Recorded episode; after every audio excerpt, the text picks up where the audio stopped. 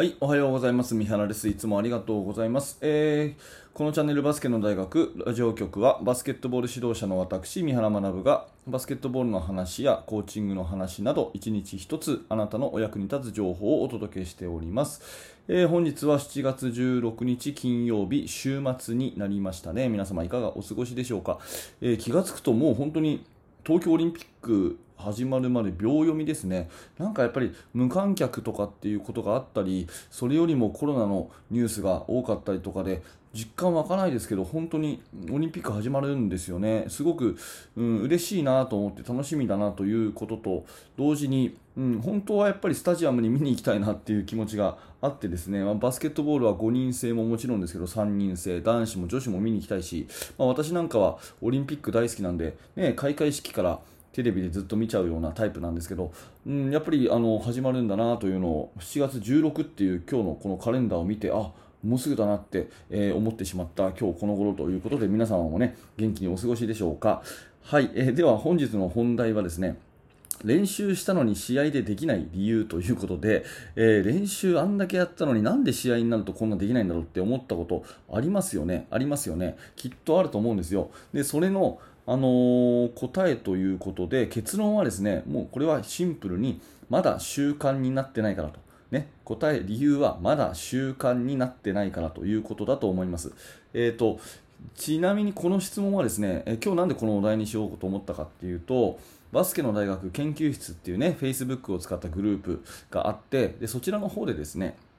えー、いただいた質問に、えー、ディフェンスの、ね、ローテーションの練習をあれだけやったのに、えー、実際のゲームでできなくて非常にもどかしく思っていると、えどんな風にしたらいいですかっていうアドバイスあの質問をいただいたんで、え毎週金曜日その質問に全部答えるっていうのをやってるんですね。いただいた質問者さんに全て答えるっていうのをやっていて、えそちらでですねすごくあの私なりに丁寧に詳しく回答させていただいたんですけどもそのディフェンスのことに限らず練習を結構したつもりなのにね指導者としては練習を結構したつもりなのに試合でできないっていうことってよくあるなって改めて思ったんですよ。でその時にこれに悩む指導者ってものすごく多いなって思っていてで私自身もやっぱり今でももちろんそうですし若い頃はもっとねなんでこんだけ練習したのにできないんだっていうことをすごくすごく思うことが多かったなって改めて思ったので今日皆様にもねこの話はしておこうと思ってお話をしていますで一言で言うと習慣化になってないと。で習慣っていうのは、うん、よくある例え話としてはあの歯磨きのような状態にするっていうことですよね。習慣っていうのは歯磨きのような状態にする。あの歯磨きってきっと1日の中で24時間の中で思いつきでやるっていうんじゃなくて大体毎日同じような時間帯でね。大体朝7時に朝ごはん食べて朝ごはん食べ終わったら磨くとかなんかそういうね、えー、大体決まったタイミング決まった時間帯でもう当然のようにやると。でその行動自身も大体ね、え、右手で持って歯磨き粉をつけてで、えー、分かんないけど左の奥歯から磨くとかねあの本当に考えなくても自動的にそういうふうに行動ができるっていう状態をこれ習慣化っていうふうに言うじゃないですか。で練習したことが試合でできるっていうのは本当に習慣になっていることだけなんですよね。これ大事なんでもう一回言いますけども練習したからそれが試合で出せるっていうのは本当に習慣になっていることだけなんですよね。うん、なので練習の目的っていうのはあの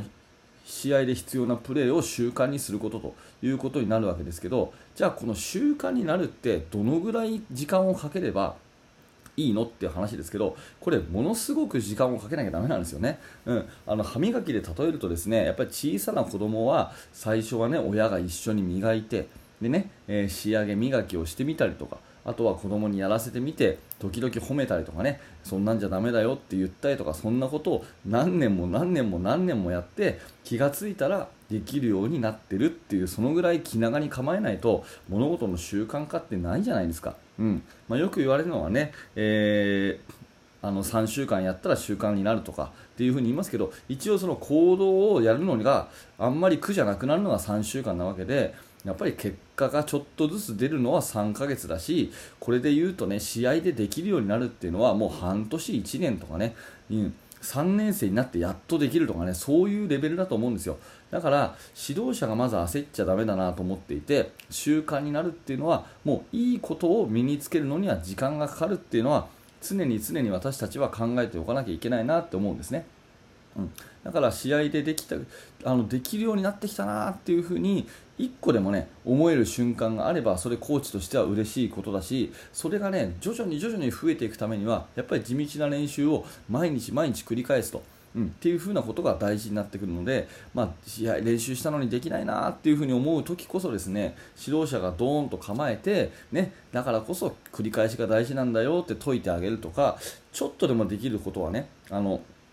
すごくあの良くなってるよっていう風に言ってあげるとかそういうのがやっぱり指導者の役目かなと思います。あのウエイトトレーニングとかで例えると例えばバーベルをね持てるか持てないかのバーベルを持ってグッと上げた時に本当に力いっぱい上げたけど上げきれなかったとするじゃないですか。ね。あのバーベルがびくともしなくて上げきれなかったとするじゃないですか。そしたら上がらなかったらじゃあそのね1回の努力は無駄ですか？っていうと無駄じゃないですよね。上げきれなくても筋肉は使ってるわけだからそれはトレーニングになると。目に見えるように、ね、あのガンガンガンガン上がるというふうにはならないけれども、ね、力を入れてるチャレンジしてるっていうこと自体は目に見えないところでは効果があるわけですよね。だから指導者はそんなようなところの話をしてあげて、ね、まだ成果は出てないけどちゃんと積み上がってるはずだから続けようねっていうような勇気づけてあげるということも大事かなって思います。でねこれ過去の私がそうなんですけどやっぱりここをね焦っちゃうとですねやり方を変えちゃうんですよ、うん、練習してみたと。3週間練習してみたと。で練習試合行きました。ディフェンスの練習こういう風にマンツーマンディフェンスやってきて、ね、その成果を出そうと思って練習試合してきた。そしたら、えーと、それが全然できなかったとなったらですねこの習慣化になるまで粘り強く頑張るってことを忘れちゃってなんかやり方が別のやり方があるんじゃないかと。このやり方は間違ってて他に正解というものが世の中に存在するんじゃないかみたいなね錯覚に陥るんですね。でも絶対そうじゃなくてそうじゃなくて、えー、習慣化をすればいいのに粘り強く続ければいいのにそのねやり方をちょっと変えようと。練習のありあのやり方は練習間違ってんだと、うん、もっとこういう魔法のようなねすぐに効果が出るやり方があるはずだみたいなことをどこか考えてですねコロコロコロコロこう方針を変えるやり方を変えるっていうことをねするんですよね。それはね、若いコーチはぜひ気をつけていただきたい。そうじゃなくて、どっしり構えてね、習慣にするまでとにかくその理想を追い求めてやっていくっていうことがすごく大事なので、まあ、練習したのに試合でできないっていうのはこれは当たり前です。本当に当たり前です。多分これからね、まあ、コロナのあれとかありますけど、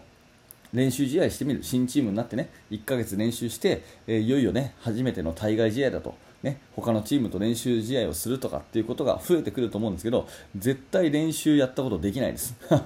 そんなもんですよ。練習でやったことはこれっぽっちも出てこないですね。でその時にやり方をこうコロコロ変えちゃうとねえー、積み上げにならないんでそうじゃなくて1回これと決めてね、えー、このチームはこの方針でと決めたらですねその大きな軸はぶらさずにずっと進んでいくとやがて習慣化になって考えなくてもプレーができるようになって、ね、指導者がねああここまでできるようになったかっていうふうに思えるようなそういうプレーが出てくるまでやっぱり半年、1年かかると思うんで、えー、そこまで頑張りましょうっていうことをね、えー、自分に向けてもまた、えー、これを聞いていただいている、えあなたに向けてもですね、えお話をしたくて今日はこんな話にさせていただきました、え練習したのに試合でできない理由これはですね多くの方は悩んでいると思いますけど、え習慣化になってないととにかく我慢比べだよというお話です。